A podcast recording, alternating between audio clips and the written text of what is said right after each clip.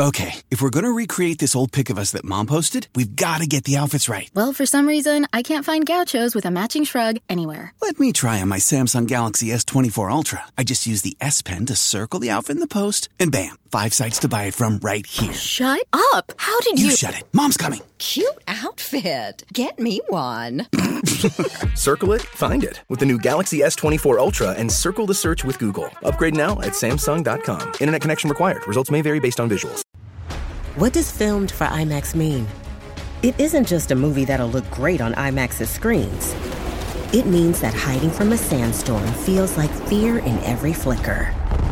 And every triumph is felt in every sound wave. And the things we've only imagined, you can truly experience those too. That's what filmed for IMAX means. Get tickets to experience Dune Part 2 now and IMAX's exclusive expanded aspect ratio. Want to get smarter about investing? Then tune into the Capital Ideas podcast from Capital Group, home of American Funds Distributors, Inc., one of the world's leading asset managers. Learn from portfolio managers with decades of experience by listening to the Capital Ideas podcast today. Want flexibility? Take yoga. Want flexibility with your health insurance? Check out United Healthcare Insurance Plans. Underwritten by Golden Rule Insurance Company, they offer flexible, budget friendly medical, dental, and vision coverage that may be right for you. More at uh1.com. It's very difficult to keep the line between the past and the present. You believe that someone out of the past can enter and take possession of a living being? We may be through with the past, but the past is not through with us. Welcome to the Next Picture Show, a movie of the week podcast devoted to a classic film and how it's shaped our thoughts on a recent release. I'm Tasha Robinson here with Keith Phipps and Scott Tobias. Here on the Next Picture Show, we believe that no film exists in a vacuum and that all culture is more interesting in context. So every other week, we get together to talk over a classic film and consider how it relates to a current release.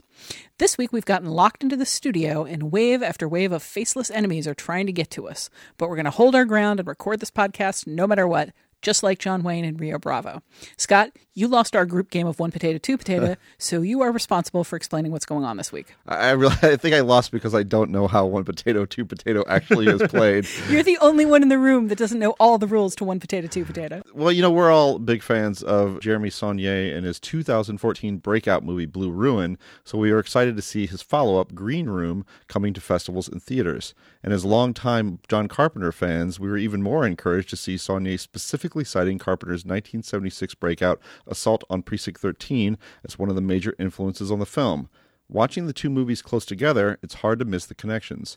Both feature an outnumbered and outgunned group of people barricaded in a small, remote space, figuring out how to either hold off waves of merciless attackers or make a break for it through enemy lines. Green Room centers on a traveling punk band holed up in a backwoods bar where a group of skinheads are trying to kill them to eliminate witnesses after a murder.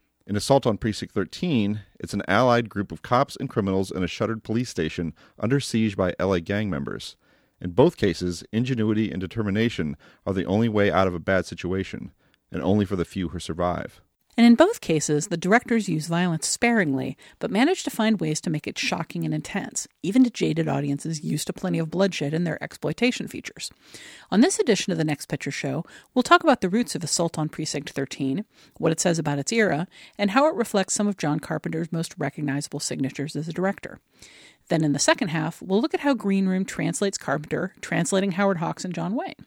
Keith, Scott, I know we normally run this podcast like chicken night and turkey, but this week we're finally going to get it together. I just hope you brought more than the one gun apiece. This is the police. Drop your weapons and place your hands above your heads. On Saturday, six members of the gang known as Street Thunder were ambushed by the police. On Sunday, Cholo. the warlords of Street Thunder swore a blood oath to avenge their dead. For the gang called Street Thunder, it is a day of vengeance. It's war in the streets. Oh, Jesus, come on. Come on, I'll give you my money. Just don't hurt me. Please. Please. It's terror in the night. It's the most shattering assault on a police station in history. Assault on Precinct 13. This is a siege. It's a goddamn siege.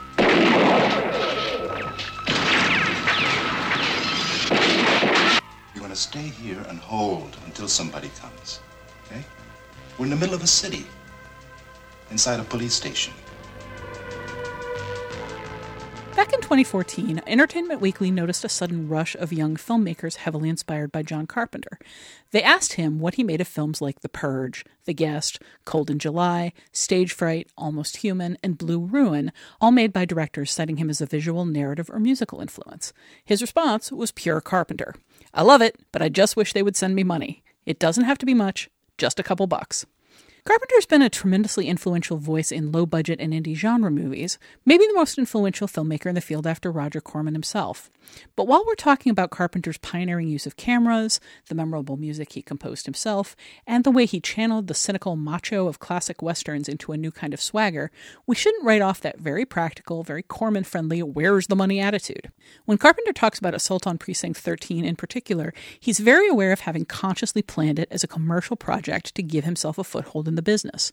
Coming off his debut film, the ultra low budget science fiction horror movie Dark Star, he secretly wanted to make a classic Western, but he knew he could never get the budget for a period piece. So when producers came to him offering deals, he offered them a stealth Western, a tribute to star filled Howard Hawks movies like Rio Bravo, El Dorado, and Rio Lobo. His version just had a few differences. It could be shot primarily in and around a single set, with unknown actors and modern day costumes. It could keep costs low, and it could be shot as a cheap and dirty exploitation film with plenty of blood to lure in that coveted drive in audience. But Assault on Precinct 13 is still visibly indebted to Hawks, starting with the way the story is structured. Austin Stoker plays Ethan Bishop, an LA cop on his first day of work. He's assigned to a dilapidated remote station that's slated to be shut down. Then, an unfortunate coincidence brings in a prison transfer bus in need of assistance, just as a group of street gang members with a vendetta decide to take down the station and kill everyone remaining inside. Bishop has to join forces with a prisoner headed for death row, a multiple murderer named Napoleon Wilson, played by Darwin Joston. In effect, he's the new sheriff in a remote border town, holding tightly to his principles in the face of insurmountable odds. And the attackers are treated just like the Native Americans in those old westerns, as inscrutable savages with principles but no morality around slaughter. There's a lot more to the Western connection, and we'll get into that in the group discussion. But Assault on Precinct 13 has deep roots in exploitation cinema, too, probably most clearly seen in its cast. There's a principled black hero out of a blaxploitation movie, a surprisingly tough secretary played by Laurie Zimmer who mows down mooks like a champ, and a swaggering killer as a sympathetic lead. So, guys, why don't we talk about some of the elements that are coming together here to make this movie, which it feels like it's got its feet in a bunch of different eras at once.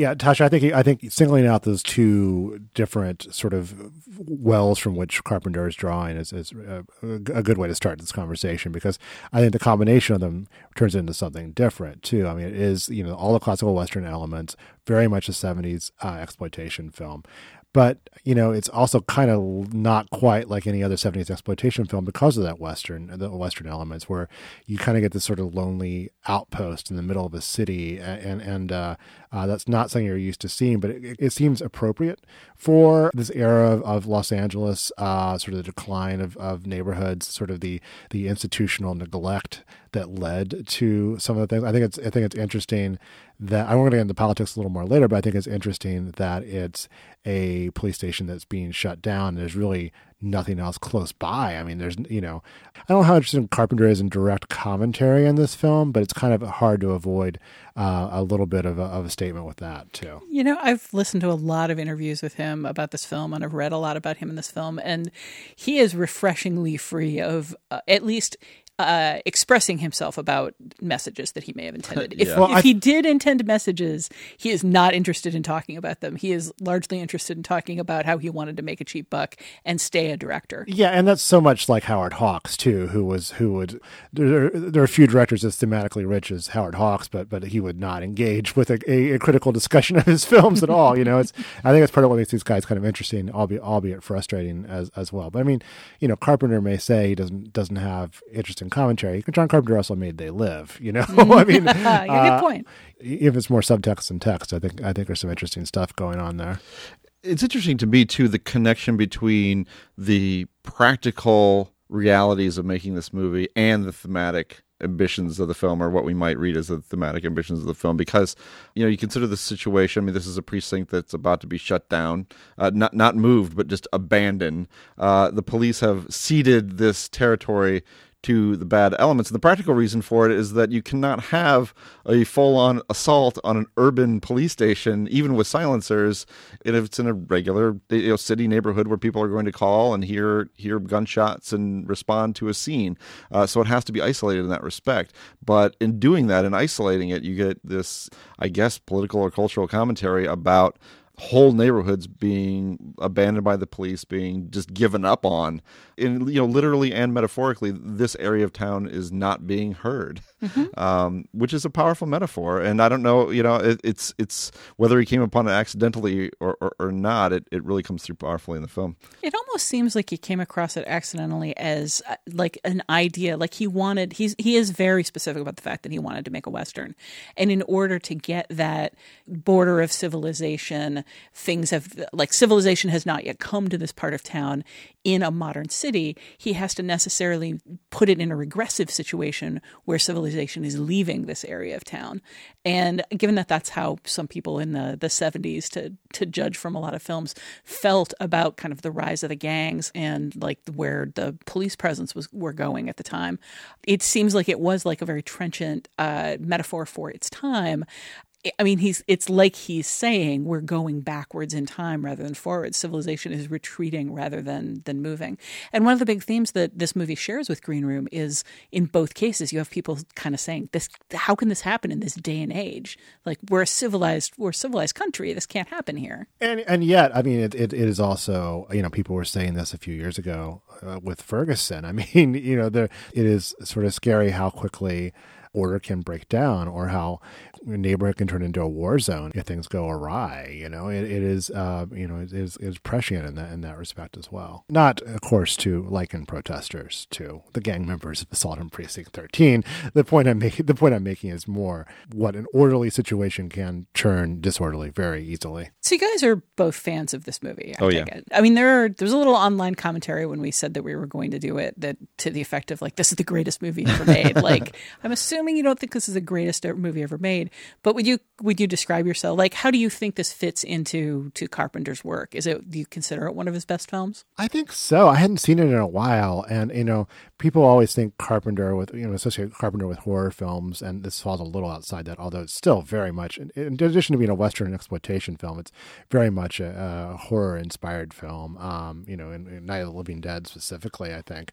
But uh, yeah, I mean, it is you know the the economy. I don't think you really get the full effect of of Carpenter's uh, filmmaking skills when he has a little bit more money in some ways, but he does so much with what he's got here, and, and it's it's sort of a tight economical thing, and the characters are so wonderfully written. Uh, you know, just sort of just with a few lines of dialogue establishing who these people are and the relationship with each other, and and and uh, you know the great central relation. I mean, the tr- between the three central characters, all the relationships are, are, all great. But I, I really love the Napoleon Wilson and Lee, uh, the characters played by Darwin Joston and Laurie Zimmer. The sort of unlikely romance that, that, sparks between them, and, and kind of pretty much runs its course inevitably over the course of the evening. But it's it's uh, nicely done. You know, I, I just watched Only Angels Have Wings, the Howard Hawks film, and and you know that's sort of the uh, one of the great examples of of of what Hawks does, where these characters who can express their feelings in every way except for actually saying how they feel, and there's just so much of that in this movie too. That I, I you know, I think it's yeah, I think it's a terrific movie. Oh, I, I love this film. This is one of my, you know, this is top three Carpenter for me. Um,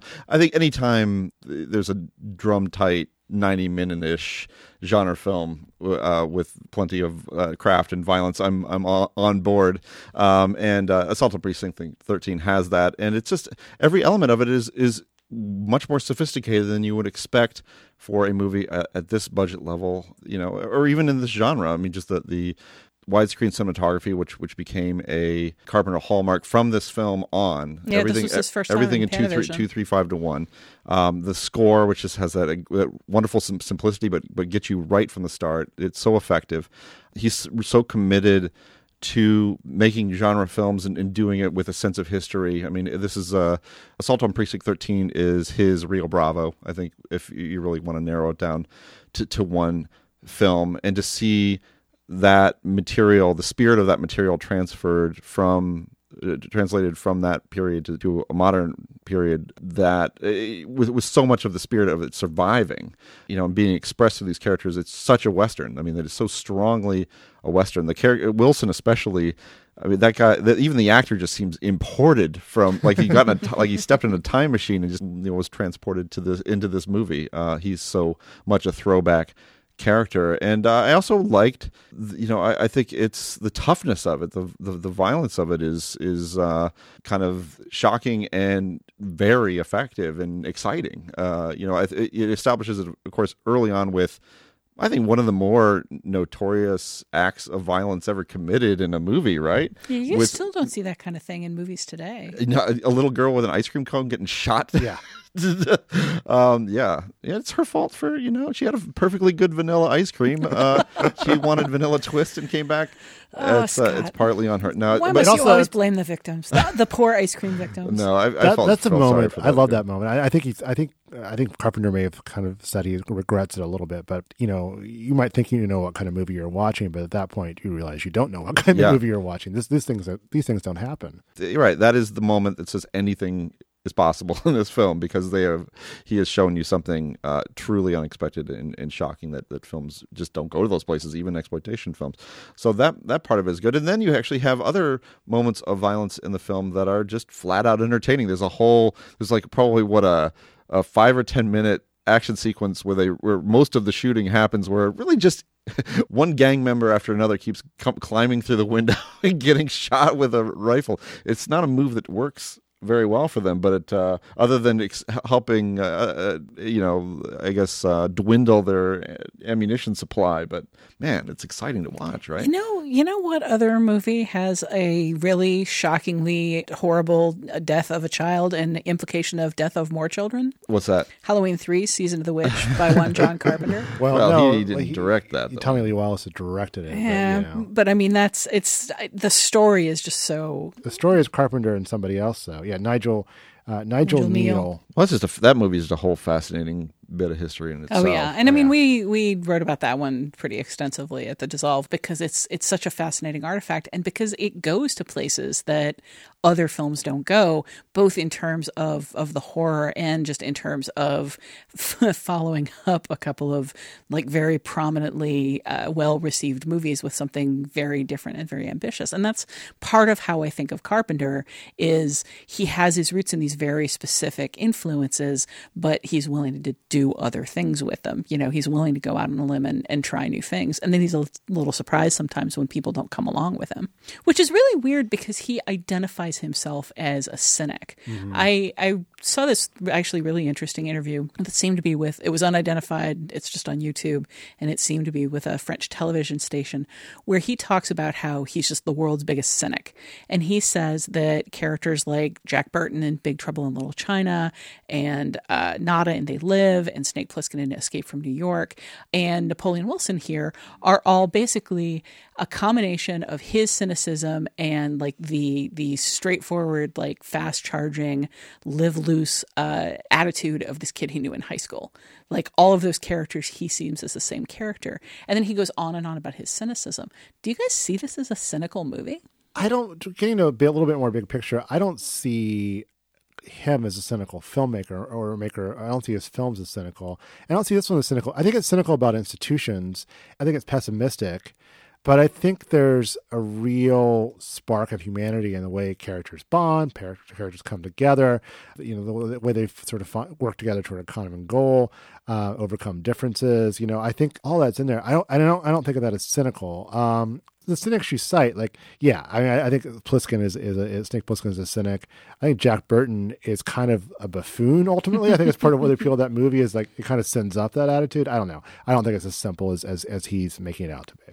Yeah, I mean, maybe you could look at the broader you know, world of these films as, as being dr- drawn in a in a cynical way, but he has a lot of faith in his his characters, and that specific character type that you talked about, that Wilson in this movie represents most strongly, the Carpenter hero always irreverent, um, you know, fiercely individualistic men, but uh, you know, very good with the one-liners. Uh, but they're all, but when called upon, they're also noble and courageous, and you know, and good-hearted. And so I think that that spirit animates his films. You know, probably certainly I think more than than cynical uh, cynicism. I don't think I don't feel like I don't. If there's a sourness to his work, I, I don't usually see it. It's there occasionally. Um, if you see a film like you know, I guess Vampires might be you might say is a pretty sour Yeah, film. that's- that's rough. Um, but uh, but not here. I, I don't think uh, Assault on Precinct Thirteen has a wonderful has a great spirit to it and uh, and real heroes. And um, if he's whether he's cynical or not, his films don't necessarily ref- reflect that at least wholly.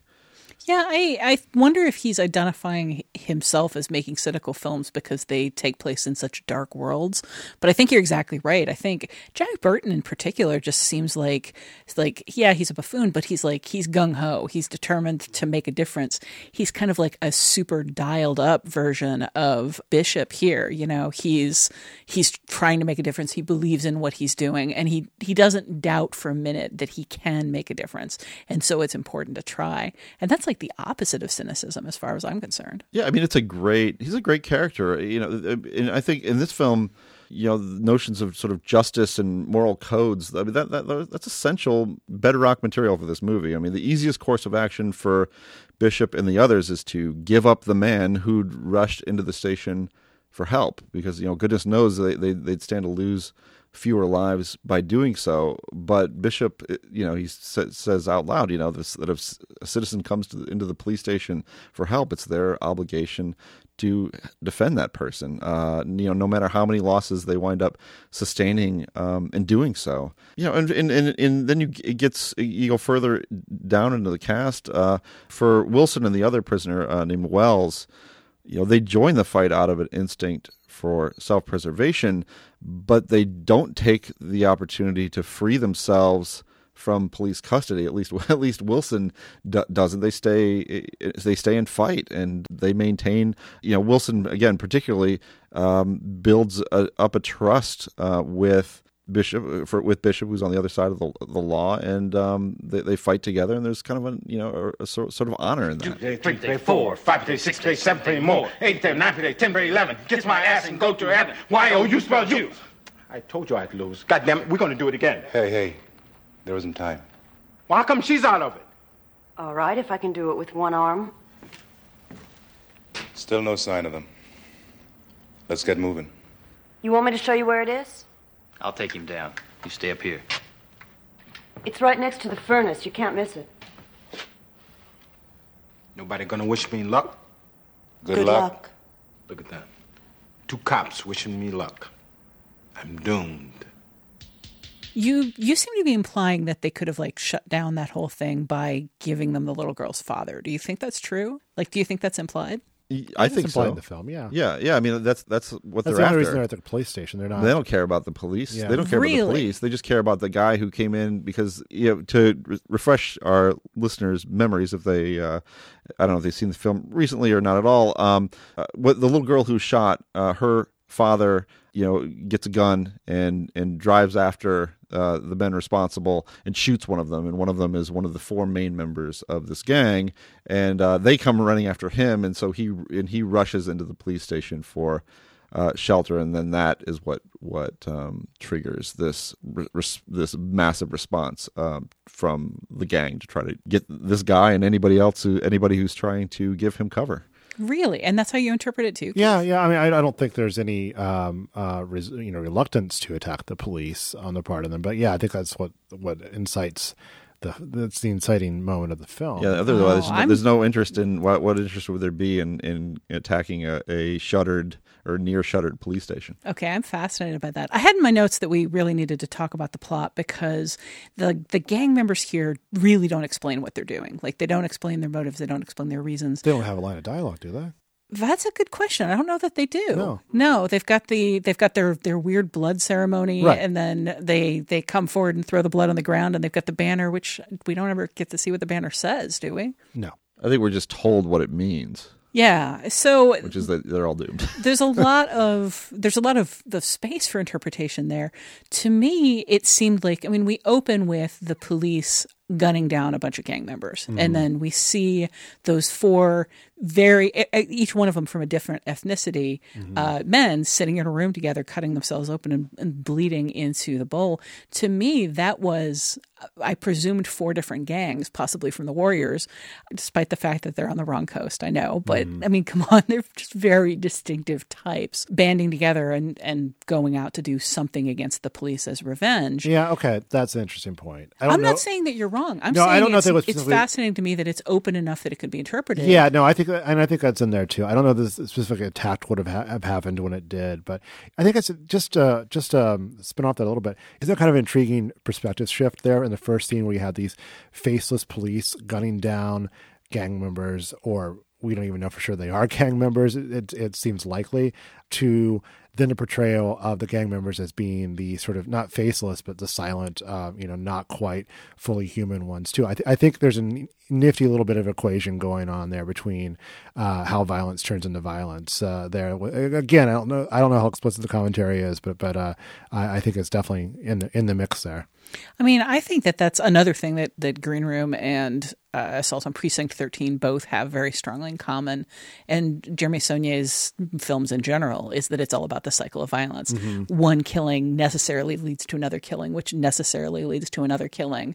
And it's you're not done until there are huge heaps of corpses. And, uh, you know, whoever gets to walk out of the smoke gets to walk out of the smoke. So your feeling was like this was just a pu- pure. This is whatever. This was revenge for whatever it is that happened in the opening bit. It wasn't related to the the father running in there and needing shelter. I didn't I didn't see it that way. No. I when the when the gang members are driving around with a gun um and like targeting person after person, it seemed to me that there was like a distinct how can we make the most impact? Like how can we like this uh, this rummy sitting and drinking like in the middle of the day, like that's not going to be enough killing that person. Um random like woman with her groceries, that's going to be enough. Let's gun down an adorable child that'll get the police back. And then like to me the assault on the the precinct was about uh, like a strike back against the police you know for what they'd done. But again because there's no dialogue because there's no explanation i feel like that's really left up to interpretation. Interesting. Well, I, I and I thought I felt like those that the targeting was just targeting at that point. I, I didn't think there was an interest in shooting those specific random people on the, on the street. I think there was obviously an interest in shooting the ice cream man, um, and but I think it was almost just pure out of it, just psychopathy. It's not. I don't think there was any uh, um, motive beyond that. Um, man that ice cream man has really good something is up instincts and really bad run away because something is up instincts yeah. Well, again, I'm we're gonna have to go back to blaming this this ice cream wanting little girl, um, who who uh, without who you know he would have just driven uh, driven on. And she's like he's like uh, He didn't- she didn't stop but no, him. though, though it is his fault for keeping the music going on his ice cream tu- truck, uh, thus alerting her to the ice cream. So one thing that I, I I want to one little thing that I really like this film that I want to note is the father of this girl because he's kind of a jerk right? When the film opens he's kind of a jerk. He's not he's not i think the the obvious choice would make would be to make him just an earnest caring father who has lost his child. But i don't think that's that's not the way that's it's framed um, there's something going on. He's he's stop, he, he's he's agitated. He has to make this phone call, which is how she wanders off and and uh, gets the ice cream be, to begin with. He's not.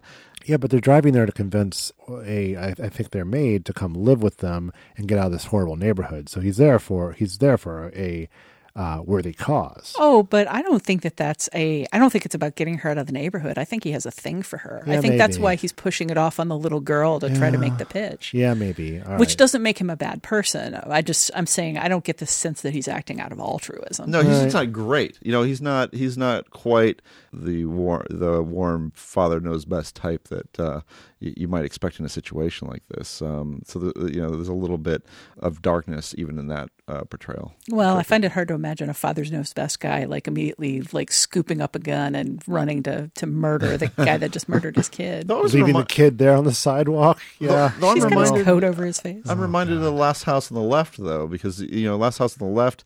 You know, you, I think you have two parents you you, you consider perfectly ordinary, and um, they're driven to Yeah. driven to violence uh, by by the death of of their of a child. So that kind of that plays for me. Parents don't like seeing their kids getting killed. Well, let's talk about the exploitation roots here. That's we haven't gotten, gotten into that quite as much as, as the western side, and I'm I'm really weak on my '70s exploitation films, so I don't know as much about the roots of where this film is coming from. But I mean, this does feel like, in concept, very much a drive-in movie of the time. You know, killer gangs come after innocent people. A whole lot of mm-hmm. people are killed.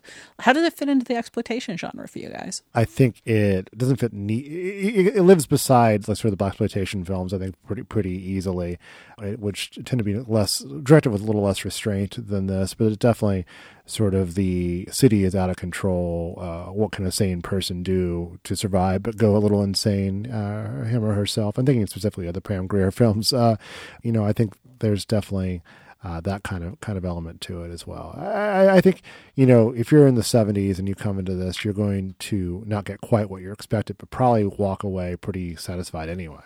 I think that kind of it almost goes back to the conversation we had uh, about Psycho, which is that it does take a certain form of a of a low brow, low rent type of a movie, but the craft is just so undeniable. Uh, I mean, that's what makes it stand out because it because it's it's such a confident, you know, beautiful piece of filmmaking that that um, you know visually and thematically rich, uh, but but also tremendously uh, satisfying as a tight, very hard hitting thriller. Yeah, it is. It's a little surprising to me. Like, I was very surprised when I realized that the protagonist of this film was going to be a black cop because it doesn't feel like a blaxploitation portrayal and it doesn't feel like a blaxploitation script but it's still i mean that was pretty rare for the era and one of the things that really struck me after after watching this, I watched the 2005 remake, and one of the first things that struck me was they kept the character names, but they flipped the races.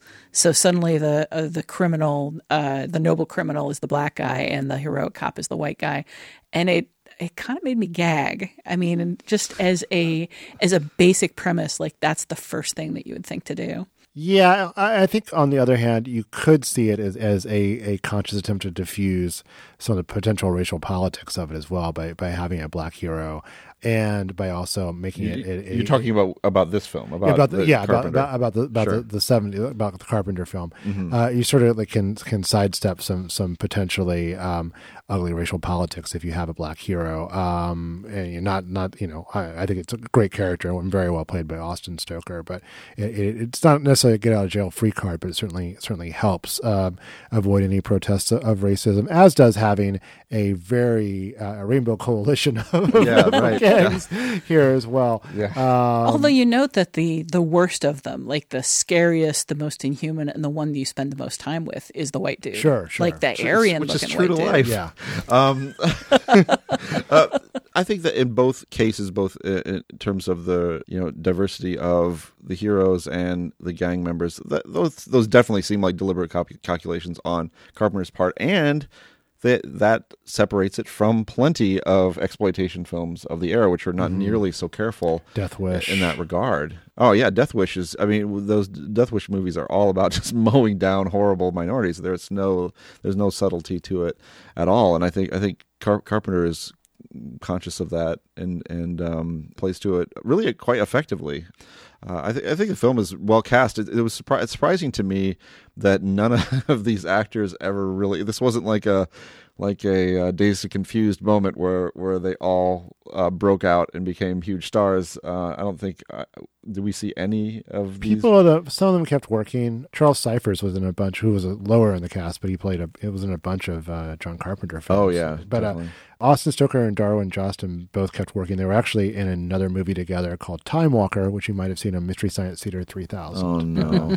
uh, Laurie Zimmer kind of disappeared. Um, yeah, she's, she's the great one that too. surprised me. Yeah. She like I thought she was a little rough early on, Mm-hmm. like a little too presentational and fakey. But as soon as she gets tough, she's a great character. Yeah, really yeah. good character. I love. I really do love the chemistry between her and Wilson, uh, because I, I, the film really just kind of goes up to the edge with it and and not doesn't really go over it. It is and isn't a romantic subplot. It's not. You know, there's no smooching involved, but but it's just it's it's sexy, right? I Mm-hmm. mean, yeah, and and and it really makes the uh, end of the film in, in particular um, super satisfying. Yeah, that little moment where Napoleon tells her that he has a code and that he can't walk away from a a man who can't run with him or and then he just leaves it on the table. And what he obviously means is or a woman uh, or a woman who can't protect herself, or a beautiful woman, or a woman I have a thing for. Like any of those things could be true, and expressing it would be like reducing her, like reducing the role that she's had up until this point. And it might be saying, it might be admitting to a weakness that he doesn't want to admit to. So the moment just hangs between them. and I, I love the way that's the way that's acted, the way that's written. Just a quick update from IMDb. Austin Stoker is still acting occasionally. You know, there's a lot of time between between roles, but he's still out there doing stuff. Yeah, he seemed to mostly have a career in TV, it looked Mhm. like. Right. Oh, s- somebody should do an oral history of this film. huh? I'll pitch it to you, Keith. Okay. So, do you, Um, what do you think is the motivation for Carpenter behind like by telling the story the way he did? Watching the remake, one of the things that really struck me was there is so much explaining. The characters explain their own psychology, they explain each other's psychology. There's a like a lady psychiatrist that's uh treating the white cop played by Ethan Hawke for PTSD because of something that happened to him earlier in the film and she like there's a lengthy speech where she's like here's what your issues are. Here's your psychology. And he's like no this is my psychology. And she's like no let me explain and uh, so much explaining. There's explaining why they're each one of them's there. They're explaining like what the uh, criminal's motivation is. There's explaining of his code and it just goes on and on and on. And then you go back and look at this and it's like nobody explains why they're in this film or what they're doing. They just do it. That's a great thing about. I mean, I think they're really great genre filmmakers, and this was Walter Hill in that period too. If you want to talk about somebody working at the top of their game in genre films of the seventies, character is really expressed through action, you know, and through the things through the things that they do more than the things that they say. Uh, you know, Carpenter is very good in this film about you know dropping really sharp funny one liners and you know there's a lot of really good dialogue in the film but you sense that he dials it back as much as possible in order to have the action uh, the action itself uh, define the characters you know, rather than what they might say about themselves or what other people might say about them Yeah, and and, and I don't I don't know if, it's a difference between eras or just the the filmmakers behind it, but I I, I, I haven't seen the remake, so I can't I can't speak to it. But I, I find the careful dispensing of small bits of information pretty effective here. Scott, you kind of touched on the music, like the use of widescreen and the Carpenter uh, doing his own music Mhm. and the spareness of it, which are all kind of Carpenter, like recognizable Carpenter motifs. What else about this film says Carpenter to you? Like, how do you know when you're watching a John Carpenter film? Few directors use use shadows and darkness as well. Um, there's there's a lot of um, he's not afraid of negative space in a really interesting way, and I, I think that you you see that here as well. He'd really really hit his stride once he hooked up with Dean Dean Cundey, the the cinematographer, and, and things like uh, uh, Halloween and a bunch of films after that. But like uh, you know, few people do like sort of empty street light lit streets at night uh, as well as John Carpenter.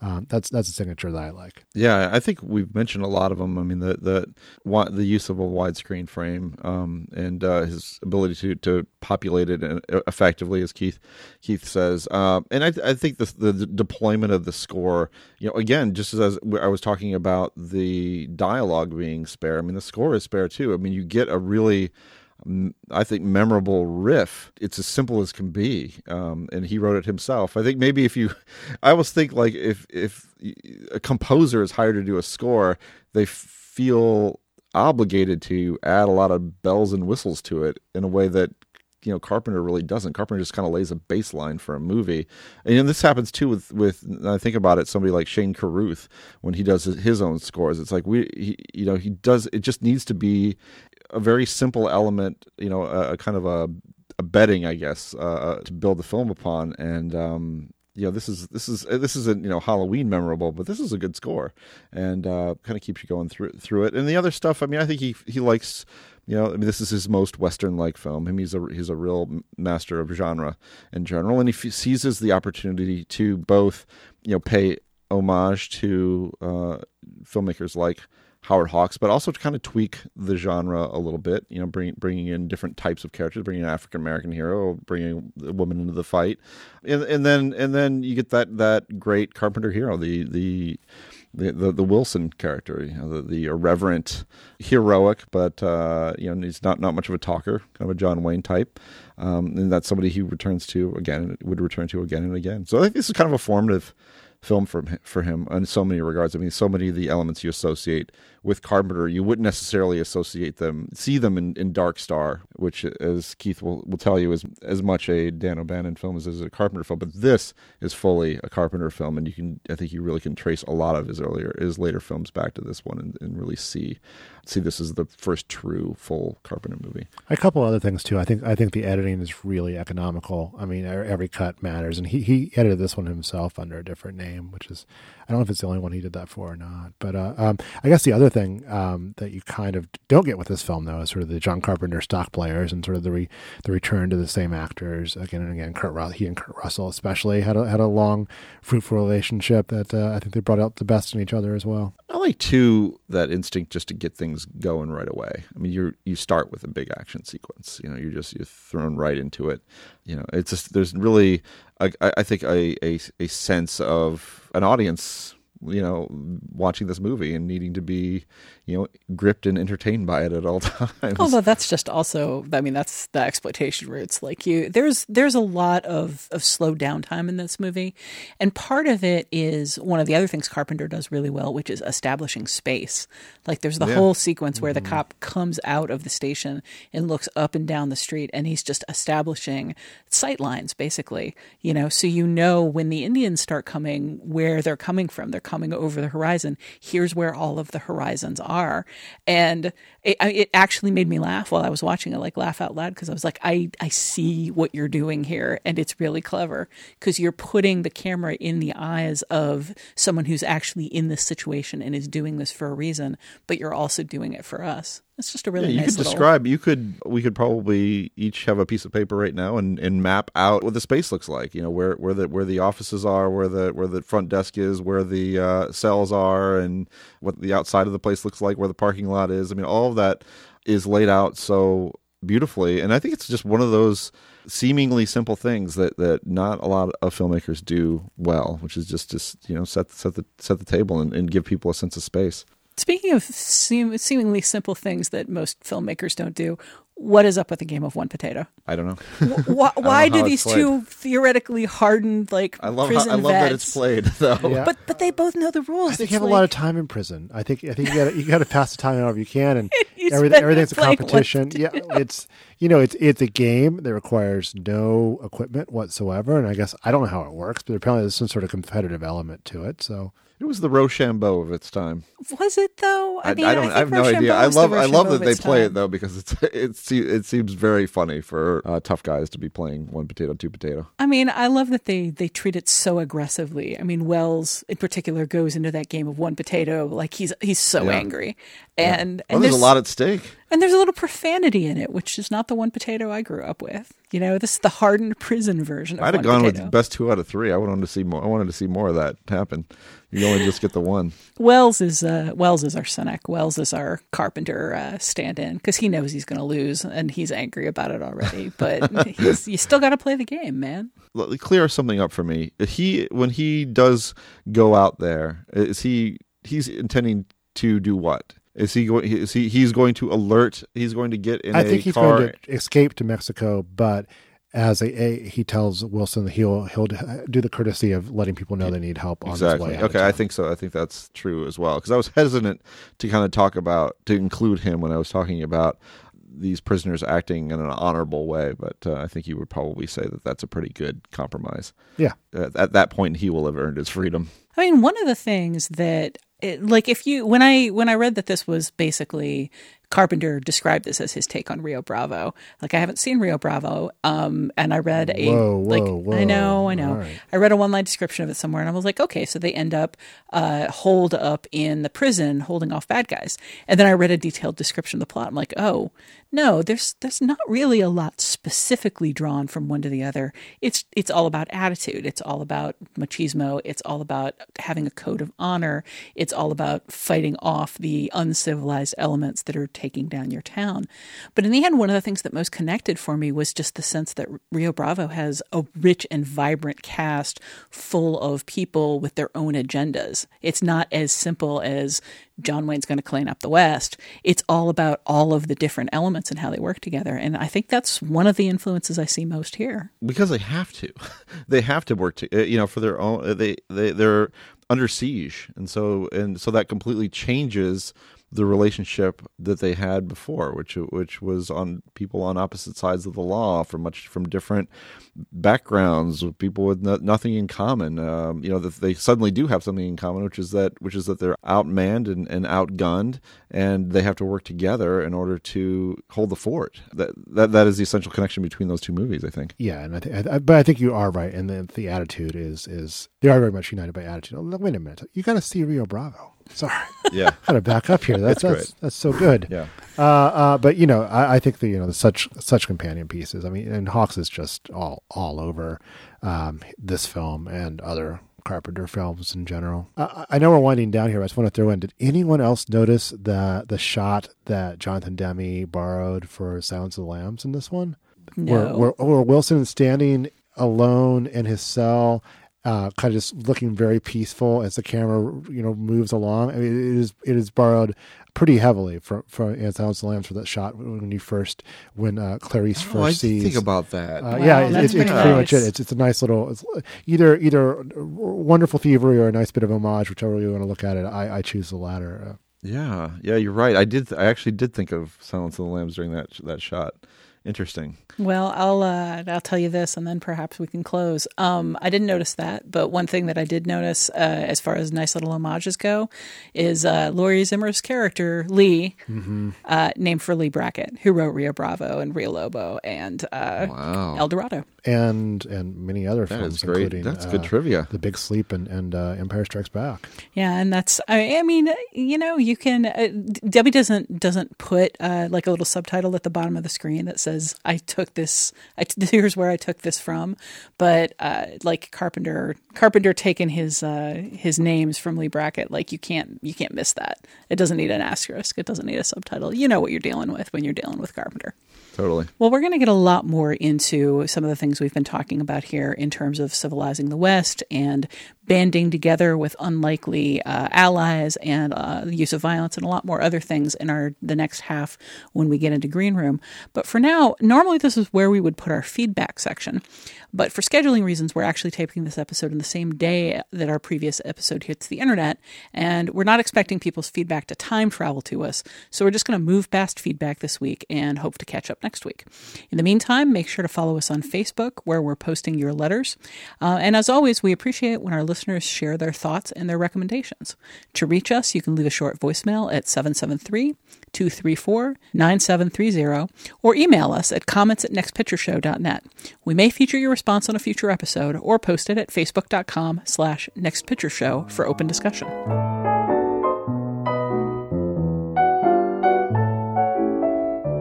And that's it for this episode of The Next Picture Show. In the second half, coming later this week, we'll add Green Room to the conversation and see how different the siege engine becomes when you actually get to see what the bad guys want and hear what they're up to while the heroes plan their next move. You'll also get to hear this. It's a, it's a pretty nuanced portrait of dogs. Look for that later this week, or better yet, subscribe to the Next Picture Show on iTunes or your podcatcher of choice. You can keep up with new episodes at nextpictureshow.net or at facebook.com slash nextpictureshow. Follow us on Twitter at nextpicturepod so you'll always know when a new episode drops.